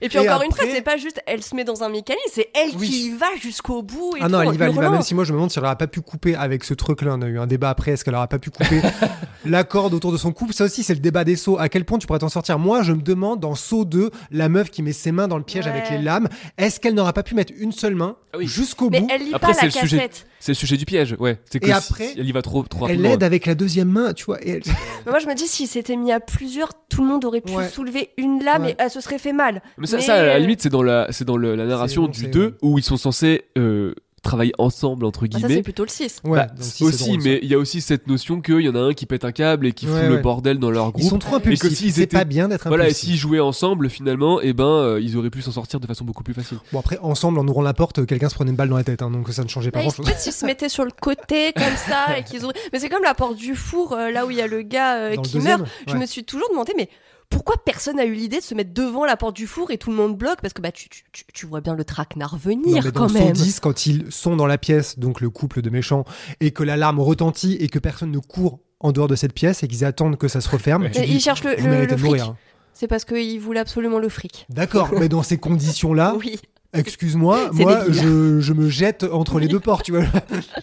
Mais bon, on peut, comme on parle des pièges, il y a aussi le côté euh, numérique. Je sais que la question du numérique, toi, en parlais pas mal, Mathieu, qu'à partir de Jigsaw, il y a quand même des trucs genre les lasers où ça devient Ouais. un peu moins joli, un peu moins agréable à l'œil, et que donc il y a un côté un peu euh, euh, bon faiseur de la Mm. technique Ouais. qui euh, est l'inventivité des pièges, des effets plateaux, versus un peu la connerie du numérique à des pièges Ouais. où après ça se perd un petit peu. Faut, faut leur reconnaître quand même euh, une, une abnégation envers leur art, entre guillemets, euh, autant dans le, le gore que dans la confection des pièges en eux-mêmes, qui sont quand même euh, des constructions parfois plutôt malignes. Tu vois, les décors sont souvent euh, ces genres de- d'entrepôts dégueulasses qu'ils ont dû construire sur 10 mètres carrés en studio. Mais il faut reconnaître que les pièges sont parfois euh, spectaculaires, ils les construisent en vrai et Mm. tout. euh, et ouais, les effets gore, alors à part la fin de Jigsaw qui est parmi les pires CG gore de l'histoire, mais euh, ouais, bah on parlait du piège à loup inversé qui est réutilisé. Franchement, Saw 7, ils avaient largement de quoi y aller à fond sur le, le gore numérique. Et non, ils ont refait, euh, ils ont dû, je sais pas, créer une, une prothèse de, de Mm. fausse tête et euh, l'ouvrir en grand avec plusieurs couches euh, de gore derrière, de caoutchouc et de trucs qui suintent. Ah, il y a du détail. hein. Et ça déconne pas, franchement, les, les effets gore sont très cool. Euh, Le, le mec qui se fait écrabouiller entre, deux, euh, entre les deux, là, à la fin du 5. Ça, c'est très L'effet du- de l'os qui sort, Ouais, pareil, non, ça, ils auraient pu le faire. Le sound design CG. est très très bien. En plus, c'est un truc qu'on a toujours envie de voir dans les Indiana Jones, Ouais. dans les Star Wars. Oui, Mais qu'est-ce qui se passe Bah- quand des gens sont écrasés entre deux parois? Bah merci. D'ailleurs, le réel dit qu'ils l'ont pensé comme ça, en fait. Ah bah, euh. Ou même dans le parfait. 6, quand t'as le gars qui se prend de l'acide dans le corps et qui en fait se dissout de l'intérieur. Ah ça j'adore, mais ça c'est un des meilleurs quand même. À la fin tu vois vraiment, le bas du corps tomber quoi, c'est Et tu vois drôle. tous les organes et je suis sûre que vraiment, si tu regardes bien, euh, anatomiquement, ça doit se Ouais, tenir. puis moi je euh. trouve que c'est bien les films comme ça, ça répond un peu à la curiosité biologique, tu vois, de vraiment qu'est-ce qui se passe si tu jettes certains liquides, certaines Ouais. matières Voilà. sur le corps humain, bah ça se passe pas Ouais. bien, Après, mais je sais à que- quel point? Je serais Voilà. curieux de le voir avec un chirurgien quand même, ça doit être marrant. C'était euh, bon, je, je, je diverge un peu, mais il y avait un, une émission YouTube qui était faite par Screen Junkies à l'époque, et malheureusement ils ne l'ont plus fait, et c'est dommage parce que je trouvais ça hilarant. Où en fait ils prenaient euh, des sagas d'action, alors ils en ont fait très peu, et il y avait un médecin avec eux qui expliquait combien de fois le mec aurait dû crever, et il détaillait à chaque fois qu'il lui arrivait un truc, euh, les fractures, etc. qu'ils ont fait, et donc ils ont fait toute la saga Die Hard comme ça, et t'apprends que John ouais. il aurait dû crever mais 67 fois, Ouais. tu vois, il tombe de 4 immeubles.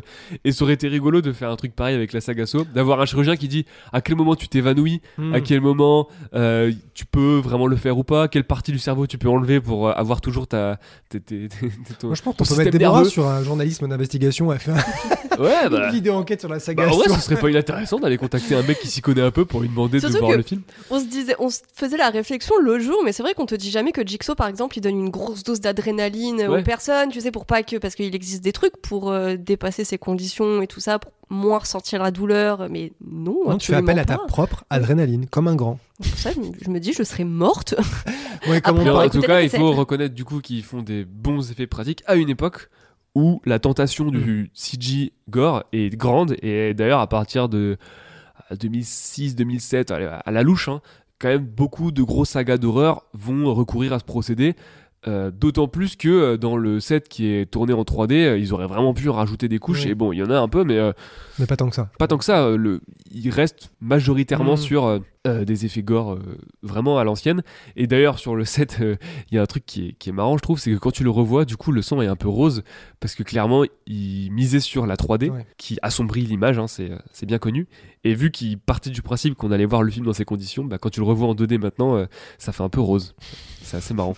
Et, c'est c'est pour ça, ça fait un peu clair d'ailleurs aussi. C'est pour ça que dans le clair. 10, ça marche bien parce que les effets, notamment de la cuisse coupée, ouais, vraiment sont pas très mal. efficace. Quoi. Même la et craniotomie, euh. euh, Ah ouais, non, elle est bien faite. Ouais, ouais. Non, Il y, a du- il y a du bel ouvrage. Il y a du bel Il y ouvrage. a du bel ouvrage. Et comme on parle de gore, est-ce que tu veux faire une parenthèse sur le torture porn? Parce que dès qu'on parle de Saw sur le site, les gens nous disent torture porn. Pour... Tu avais fait un article il y a des années là-dessus.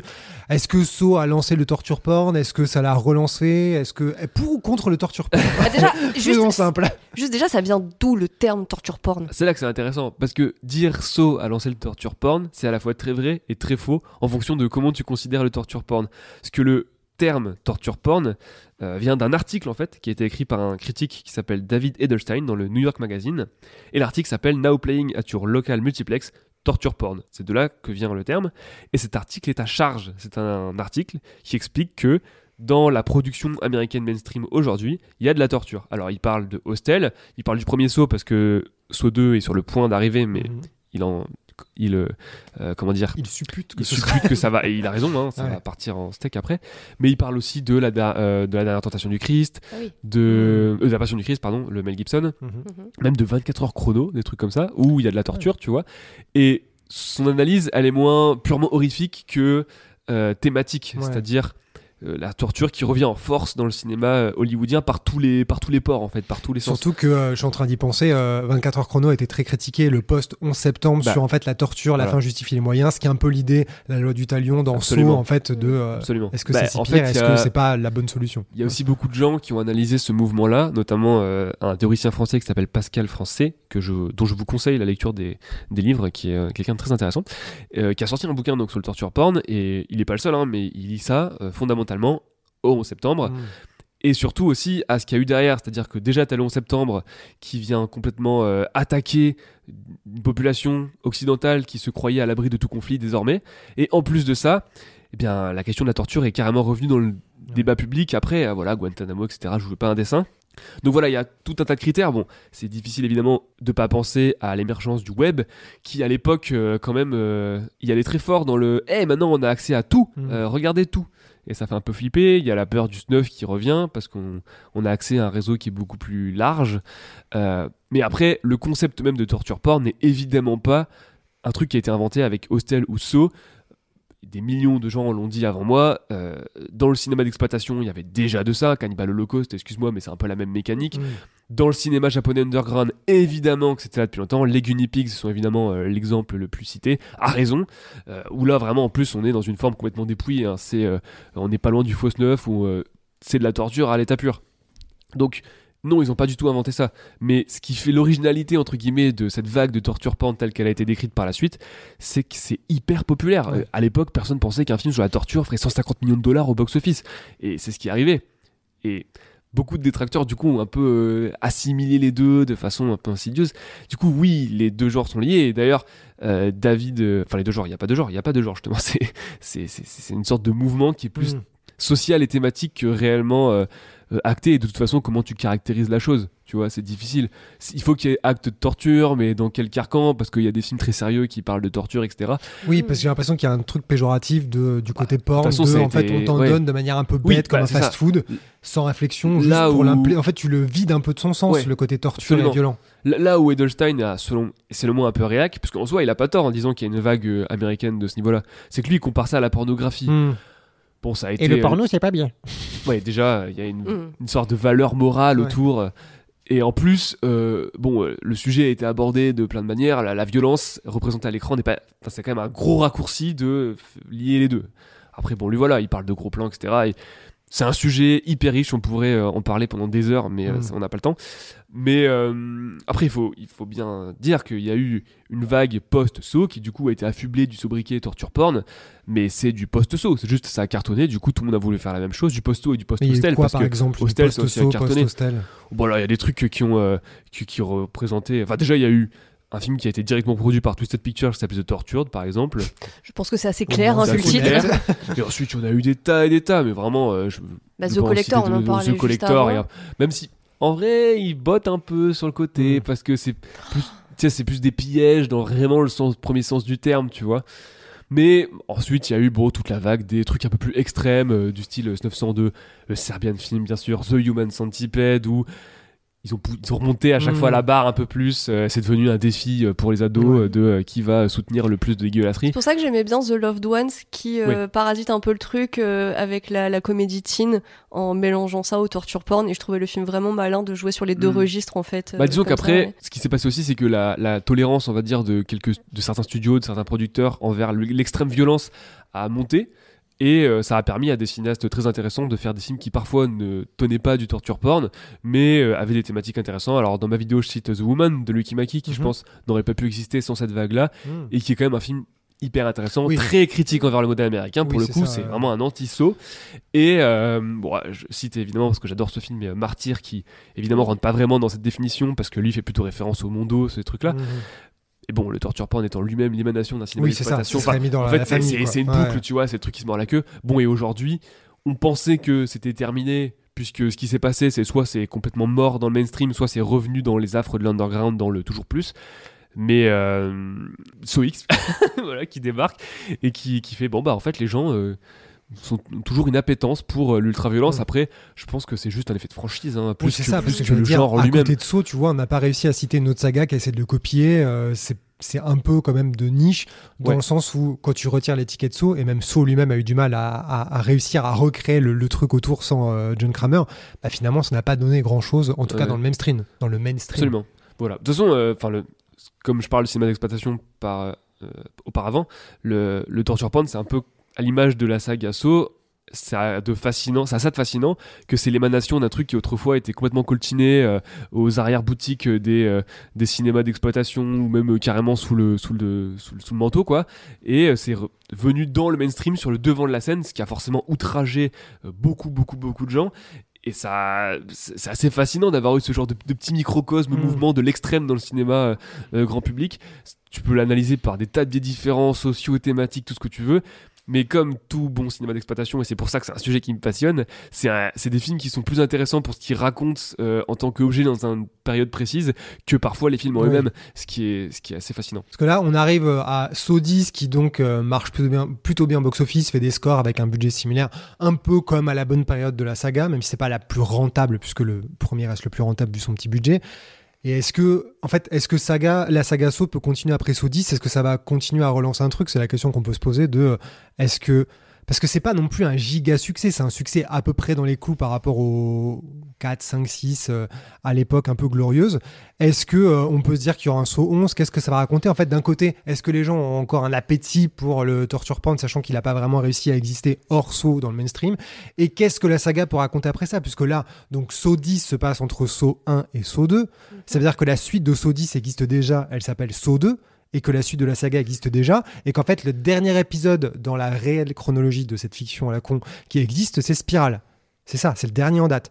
Spiral, qui à l'époque a été présenté comme un saut parallèle et pas un saut neuf, a été en fait transformé en saut neuf pour que celui-ci s'appelle saut 10. Est-ce qu'ils vont faire une suite à Spiral? Je c'est pense pré- vraiment pas. Je, je crois que c'était prévu. Euh, au moment où justement il y avait euh, Sodis qui avait été annoncé, euh, un des producteurs avait dit qu'il y avait ce projet Sodis, mais aussi un projet Spiral 2. Maintenant, où est-ce qu'il en Mais est tu crois vraiment un film qui va sortir qui va s'appeler Spiral Spiral 2, l'héritage de non mais qui va aller voir ça Donc sachant que Spiral a coûté 20 millions, c'est-à-dire un des plus gros budgets de la saga, et a fait 40 millions, un des pires box-office de la saga. Donc évidemment que ça n'est pas rentable, personne veut revoir Chris Rock. De toute façon, est-ce qu'il serait vivant à la fin? C'est laissé en suspens Euh, qu'il est dans la merde en tout cas. n- euh, non, non, non, je crois qu'il est juste, il est juste et- triste parce qu'il y a son père qui est en train de mourir Oh, sous bah, ses va. yeux. Il est juste en train de hurler, de faire non, papa, comme ça un truc. Et par contre, le méchant euh, Max Minghella donc est encore vivant puisqu'il ferme Ah la oui porte de l'ascenseur et Il dit barré. game over, donc euh, il pourrait continuer, mais tout le monde s'en fout. Bah, en y a fait, il y a Gordon plusieurs- qui pourrait continuer aussi, Voilà, voilà, il y a plusieurs disciples dans la, dans la nature. Il y en a au moins trois Oui. officiellement. Ils vont faire Euh, un crossover, ça va être génial. mais c'est ça. mais personne veut la suite de Spiral. J'ai lu à l'époque que même Lionsgate avait annoncé qu'il parlait, discutait depuis un moment d'une série Saw qui n'était pas définie, qui à l'époque était plus ou moins euh, considérée comme peut-être une suite de Spiral sous forme de série. Ça n'a jamais été officiellement annoncé, mais en tout cas, l'idée d'une série Saw n'a jamais été ressortie depuis, je crois. Moi, j'ai jamais rien vu là-dessus. Hum, Jamais rien vu non plus. Donc euh, où est-ce que peut aller Saw? Où est-ce qu'on a envie que ça? Aille Parce que franchement, qu'est-ce qu'ils peuvent faire après Saw 10 s'ils restent avec John Kramer? S'ils ont établi qu'en fait les gens veulent John Kramer, ce qui a l'air d'être le cas après Spiral et que les scénaristes eux-mêmes ont reconnu qu'ils voulaient rétropédaler et que toutes les idées qui ont été balancées après Jigsaw et Spiral, c'était il faut ramener John Kramer, il faut ramener John Kramer. Et en fait, qu'est-ce qu'ils peuvent faire de plus? À Bah, quel ils moment ils peuvent ouvrir s'intercalent. une parenthèse? Genre à chaque fois, tu prends la frise chronologique, tu pousses deux, deux films et t'en mets un au milieu euh, en disant tu vois cette réplique là et bah en fait ça voulait dire ça et bah, t'as déjà l'impression que c'est ce qu'ils font depuis euh, longtemps. Moi, moi, je- moi, je vois venir le reboot. Le, le Ah re- ouais, le ça peut remake, tu vois. sortie, Parce que ouais. là, c'est leur porte de sortie. Enfin, et d'ailleurs, quand tu compares avec toutes les autres grosses sagas horrifiques, elles sont toutes passées par cette Mm. étape-là. Ouais, il manque plus qu'à le faire, quoi. Voilà, sur 10 films, quand même, ils, ils essayent de tenir une chronologie de plus en plus bordélique. Et ça finit compliqué de. Ah, Ou alors ils vont faire le, le, le Legacy Quell à la Halloween en se disant euh, le premier on n'y touche pas et on Spiral revient est- à partir Spiral du 2. est- était déjà un peu vendu comme ça. hein. C'était un peu le legacy qual de euh, le premier saut qui était très thriller et du coup là on reprend les mêmes teintes. Ouais, mais c'était pas aussi euh, explicite que les Halloween et l'Exorcist qui euh, dégagent complètement, ou Ouais. Terminator qui dégage, tu vois, les suites en se disant on reprend, on essaie de le faire un peu de, en bonne et due forme. c'est tellement aberrant parce que bon bah le premier saut c'est 2004. Du coup là si tenter de faire des suites ce serait 20 ans après avec les mêmes acteurs qui sont censés... Non, je, je vois pas comment ça... Tu ça vois quelqu'un vraiment se dire on fait un remake de Saw qui a été fait avec trois bouts de ficelle et on le fait du coup avec un vrai budget. Mais après, pareil, je me demande, est-ce que les gens sont attachés à John Kramer? Est-ce qu'ils sont attachés au John Kramer de Tony Bell? Enfin, parce que quand même, pour Saw 3, il y avait une idée que je trouvais quand même assez euh, à la fois incroyable et vraiment effrayante. Mais c'est un ancien responsable marketing de Lionsgate qui a eu une idée pour euh, promouvoir le film. C'est de mélanger du sang de Tony Bell à l'encre rouge d'affiches en édition limitée. Voilà, il y a eu euh, une, à peu près euh, 1000 exemplaires qui ont été tirés avec du sang de Tony a fait Bell pareil avec un vinyle, c'était cool. qui était vendu 20 balles l'affiche juste pour avoir trois gouttes de sang de Tony Bell quoi, euh, voilà dilué dans de l'encre rouge. Bon, évidemment tout ça c'était fait aussi parce que euh, au bout d'un moment ils avaient mis ça en place, je sais pas à partir de quand, mais c'est des campagnes de don du sang en fait Mm. en partenariat avec Lionsgate et euh, là c'était pareil, c'était pour promouvoir Ouais, le don sang, euh, ça, ça, c'est cool quand même. Oui, parce que ça, du coup, euh, y a un là, truc finalement, la positif. saga a sauvé des gens, quoi. Ouais. Ah, tu vois, on peut dire merci Ouais, Jigsaw. C'est sûr. Ah, vous êtes vilain.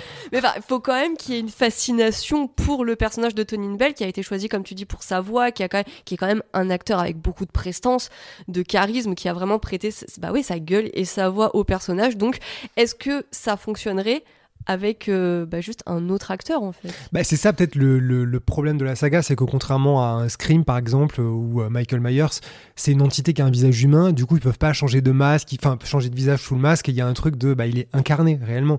Et à chaque fois qu'ils ont essayé, alors c'est là que je me dis, est-ce qu'ils ont fait exprès de créer autant de disciples nuls? Genre quand ils ont inventé le personnage de Max Minghella et qu'ils l'ont casté, est-ce qu'ils se sont vraiment dit ce mec a la carrure pour incarner le Jigsaw des cinq prochains films? Bah, Non, parce que même là. Non mais Même- dans ce rôle-là, avec cette écriture et tout, tu vois, ils ont pas. Quand t'as Tobin Bell, il a, il a un truc, tu vois, il a de la bouteille, il a un visage, il a une gueule, il a un Mhm. truc très spécifique. Ma- Max Minghella, il a une belle gueule, mais il a une belle gueule un peu lambda, j'ai rien contre lui, mais tu vois, il a, il a pas un truc aussi fort que, que Tobin Bell. Et je me dis, mais est-ce qu'ils ont essayé à un moment, est-ce qu'ils ont eux-mêmes cru dans cette idée d'un vrai disciple pour prendre la succession Ou alors peut-être qu'ils pensaient vraiment que le twist était absolument imprévisible et que s'ils castaient un acteur avec un peu une belle gueule, un peu innocent, tout ça, genre euh, on y verrait que du feu, alors que bon, bah, c'était évident que c'était lui le méchant dès le début, donc peut-être qu'ils jouaient là-dessus pour créer la surprise, contrairement à un, Tony, à un Tobin Bell qui euh, a beaucoup plus de prestance, de charisme et quelque chose de plus inquiétant Mhm. dans la voix ou le visage. Là, ils ont pris vraiment, euh, ouais, une, une personne, t'as envie de lui faire gousi-gousi sur la joue, quoi, parce qu'il est tout mignon. De toute façon, comme tout depuis le début, tu te demandes à quel point en faisant saut 10, ils ont réfléchi à la suite ou est-ce qu'ils vont se dire on improvisera, de toute façon après on, res- on ressortira notre tableau avec euh, les 45 traits et tout dans tous les sens, on va ouvrir tel tiroir et après ce tiroir là, on verra bien. Tant pis si là on vient de se tirer dans les pattes, on verra bien pour la suite. T'as l'impression qu'en fait ils ont pas appris, sauf le fait que c'est pas obligatoire de préparer la suite parce que dans tous les cas ils trouveront une petite porte euh, pour sortir et avancer. Absolument. Et ensuite, il y a le problème de la concurrence. Euh, je pense que plus que ce qu'on peut croire, ce est aussi influencé par le, enfin, la franchise et très influencé par le, les, mouvements d'horreur, on va dire, qui est autour d'elle. Et quand on revient aux premières fois où la saga a vraiment faibli, et bah c'est très très très lié à ça, étant donné que on a dit euh, il y a la semaine dernière d'ailleurs je crois que l'une des raisons qui ont fait qu'ils ont fait un seul film Saucette au lieu de deux, c'est parce que le 6 avait fait un peu moins bon au box-office, ce qui est vrai, il a fait je crois 86 millions, enfin dans les 80 millions de dollars de, de recettes, ce qui est pas mal. Hein, Mhm. euh. Mais en fait, ce, ce problème vient euh, d'un autre film euh, qui en était à l'époque à sa cinquième, sa cinquième semaine, je crois, un truc comme ça. Ouais, c'est ça. Et qui s'appelle Paranormal Activity. On est en 2009 et il y a la trajectoire de ce film, euh, donc euh, qui a lancé Blumhouse, Oren Penny, tout ce que tu veux. Euh, qui euh, est hyper atypique. hein. Il est sorti dans quelques salles et ça a fait une sorte de, méga buzz. La promotion était savamment orchestrée. On en a déjà largement parlé. Et il, donc il monte, il monte, il monte au box-office au point euh, d'arriver avec des milliers de salles, moins de 2000 salles pour être honnête, ce qui était quand même vachement moins que Saucisse qui avait 3000 salles quand il est sorti. Et bah le fait est qu'à sa cinquième semaine, pour la première fois, Paranormal Activity arrive en tête du box-office américain avec son budget de, je sais plus, 50 000 balles, Ouais. truc complètement lunaire. Il fait donc, euh, je crois, 21 millions de dollars de recettes sur ce- juste ce week-end-là, alors que ça fait déjà 5 semaines qu'il est à l'affiche. Et bah, So, ils se sont fait un peu battre là-dessus. Ils se sont fait, ils, ils ont pas vu le truc venir, quoi. Tu Mhm. vois, le, le truc, il était là, euh, un peu en embuscade depuis le début. euh, et c'est hyper symbolique parce que, bah, Paranormal Activity, les grands débuts de la mode du fan footage qui va un peu bah, prendre le pas de la mode Mhm. du, du torture porn euh, dans les années 2010. Et c'est drôle parce que déjà le premier saut était inspiré du projet Blair Witch. Enfin, en tout cas, la Oui. façon de faire Ouais. la production et Absolument, tout. ouais. euh, Et que dans les idées qu'ils avaient James Wan à l'époque, comme on a dit la semaine dernière, il y avait un truc qui ressemblait à l'embryon de Paranormal Mhm. Activity. Donc ils ont dû se dire, mais sérieux quoi Ouais, c'est la bataille du low budget. Et du coup, forcément, ils sont forcément fait un peu. euh, euh, le, le phénomène saut a Ouais. perdu en ampleur à côté du phénomène Paranormal Activity, Mm. qui, je sais pas si vous vous rappelez à l'époque, mais c'était partout. Ah Quoi. si, c'était fou. je me C'était incroyable. on nous vendait ça comme un truc super effrayant et tout, et c'était vraiment euh, the big événement de l'année quoi. ça. Et c'est quelque chose qui est arrivé ensuite sur le set, et je pense que c'est une des parties les plus fascinantes de la production des sauts. C'est que, euh, à la base, celui qui devait réaliser euh, Saut 7 est la même personne qui, devait, ré- qui a réalisé le 5, qui s'appelle euh, Peter Cust, c'est ça? Non Je sais plus comment il s'appelle. pourquoi tu me regardes Euh, Parce que tu sais tout, Déborah. Ah, c'est David Hackel, c'est celui qui était chef d'éco et sa Voilà. femme Ah a eu oui, un voilà, cancer et Ah sa oui, femme va bah bien. oui. Exactement. Vous inquiétez pas, mais Exactement. Et ce qui devient intéressant, c'est que du coup, Paranormal Activity est distribué par la Paramount. Et là, il y a une petite guerre qui s'est mise en place parce que Saucisse devait sortir en octobre de l'année d'après, donc euh, Saucette, pardon, devait sortir en octobre de l'année 2010. Et pareil pour Paranormal Activity 2, qui était attendu comme le méga blockbuster d'horreur, évidemment, de cette époque-là. Et là, Paramount, ils les ont carrément attaqués parce que ils se sont mis sur le même spot, genre sur le même jour.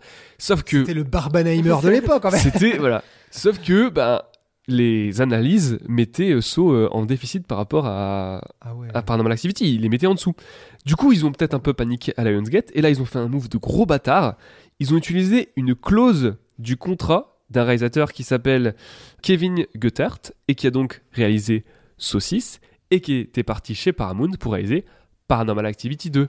Et cette clause du contrat lui impose de revenir à n'importe quel moment. Donc ils ont piqué le réalisateur de Paranormal Activity au nez à la barbe de Paramount Mais pour Paramount le mettre sur leur film. Et c'est lui qui a réalisé Saw 7. Mais ils ont réussi à faire Paranormal Activity 2 et le Ah non, sortir en même Paranormal temps. Activity 2 a changé de réalisateur et tout et tout. hein. Ah, ils l'ont fait mais- suffisamment au dernier moment pour foutre le film en l'air Ah oui, et mais décaler. c'était tellement au dernier moment qu'ils l'ont changé deux semaines avant le début du tournage de Saw 7. Oh, j'adore. Et mais c'est- attends, mais Putain, c'est vraiment. lui qui a réalisé Saw 10 aussi. Oui. Ok, ouais, voilà, c'est ça. Et lui, euh, Goethert, il était hyper deg parce que non, sur son blog, il a fait un, un post qui dit qu'il est super triste parce que, et c'est véridique, il le dit, il, ça fait des années qu'il parle avec sa mamie qui voulait faire un film d'horreur qu'elle pouvait enfin voir et non, il se retrouve à encore faire de la torture. Elle a pas de cancer, sa mamie, c'est bon. Je sais pas. Mais du coup, le gars, il a été obligé de le tourner, ce qui Putain, explique certaines choses. incroyable. Et clairement, il avait pas envie, d'autant qu'en plus, ils lui ont foutu la 3D entre les pattes et il avait pas du tout d'expérience avec ça et ça le saoulait à Ah fond. bah ça se voit. Il a essayé de faire une réécriture, mais tout était prêt, les décors étaient prêts, les acteurs étaient prêts, tout était prêt, il ne pouvait rien faire. Donc il s'est retrouvé avec un flingue sur la tempe quasiment à réaliser Saucette. Et, euh, et Hackle, qui du coup, lui, avait été. euh, bah, il devait faire le, le film à la base. Euh, Lionsgate, ils lui ont dit Ah, euh, on va te filer un autre projet. Je vais aller voir sa, sa fiche IMDb. Il n'y a pas de projet Lionsgate avant 2021, qui est un truc qui s'appelle Dangerous et qui est un film d'action avec Scott Eastwood, Terry Gibson et Mel Gibson. Pas sûr que ce soit ce projet-là sur lequel ils l'ont mis. Putain, mais Lionsgate ont vraiment retenu les préceptes de Jigsaw. Donc il y a eu une, une guerre absolue. Euh, Paranormal Activity 2 a finalement été réalisé par Todd Williams. Mhm. Et finalement, bah, il a quand même fait plus. Avec 177 millions de dollars. Par contre, Saw elle va bouger de son créneau euh, du 22 octobre qui était déjà occupé par Paranormal Activity. Donc, Mais les studios se sont fait une guerre par euh, réalisateurs interposés. Et il y a vraiment euh, un truc hyper symbolique sur le Mmh, un ouais, c'est trop genre qui, euh, qui, qui, qui prend l'autre de. Mais surtout qu'on arrive aujourd'hui, Paranormal Activity est en état de mort cérébrale, je pense, non? C'est quoi Ah le bah, dernier? C'est 7, 7 8 qui est On immonde. s'en fout, plus personne n'en de parlait, tu vois. Non, mais en plus, il est sorti en streaming. Je crois qu'il est pas sorti en salle, Ah ouais. justement. Le 7, Non, mais c'était sur c'est marrant Paramount+. parce que Paranormal Activity, qui est quand même une saga de folie qui a créé un phénomène qui a été hyper rentable, aujourd'hui a finalement moins de carburant que Saw qui arrive au dixième, qui continue à faire des très beaux chiffres et Paranormal est clairement allé dans le mur. Alors je sais pas si c'est un problème de gestion ou juste de, il y avait tellement peu au départ que avec quoi tu peux continuer à exploiter le filon paranormal. Mais donc c'est finalement euh, dans la course, ils ont fait un marathon et Saw a gagné quoi. Ouais, ouais. Bah, D'autant que Saw, ils sont vraiment revenus à un truc hyper gore et Paranormal Activity est jamais revenu euh, à un truc hyper fun footage. C'est. euh, D'ailleurs, tellement gore que le 7 en France, rappelez-vous, il y avait l'histoire de Promouvoir, je sais pas si tu te rappelles.